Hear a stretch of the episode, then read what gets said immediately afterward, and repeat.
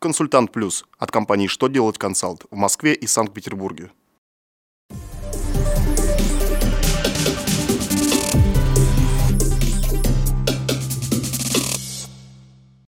Добрый день! Для вас работает служба информации телеканала «Что делать ТВ» в студии Алексей Шардуба. В этом выпуске вы узнаете, как изменилась ключевая ставка банка, какие действия признаются неуважением к суду, можно ли получить вычет по НДФЛ при повторном перекредитовании ипотеки. Итак, о самом главном по порядку.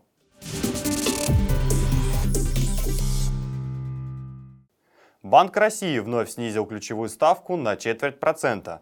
С 12 июня 2017 года она составляет 9% годовых. Напомним, что с 1 января 2016 года ставка рефинансирования приравнена ключевой ставке. Поэтому понижение ключевой ставки влечет за собой соответствующее снижение ставки рефинансирования а она применяется для расчета пени за несвоевременную уплату налогов, сборов, страховых взносов, материальной выгоды от экономии на процентах за пользование заемными средствами в целях исчисления НДФЛ и некоторых других случаях, установленных Налоговым кодексом Российской Федерации.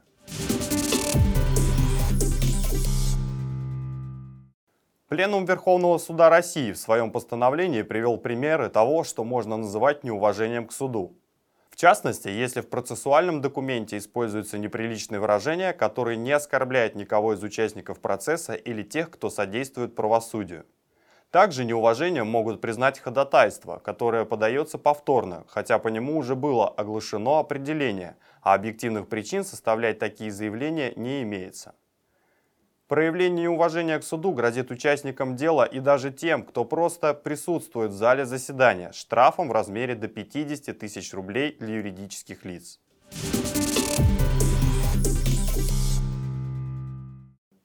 Если налогоплательщик взял кредит на погашение кредита, полученного на рефинансирование ипотеки, он может претендовать на имущественный вычет по НДФЛ. ФНС разъяснила, что норме налогового кодекса России не ограничено количество кредитов, которые берет налогоплательщик для перекредитования ипотеки. Однако окончательное решение налоговые органы вынесут на основании условий договора. Если в тексте договора указывается, что такое перекредитование связано с первоначальным целевым кредитом на покупку жилья, то по процентным последним взятого кредита можно получить НДФЛ вычет. Если же из условий договора не следует, что он связан с ипотекой, то вычет НДФЛ по кредитным процентам заемщику не предоставляется.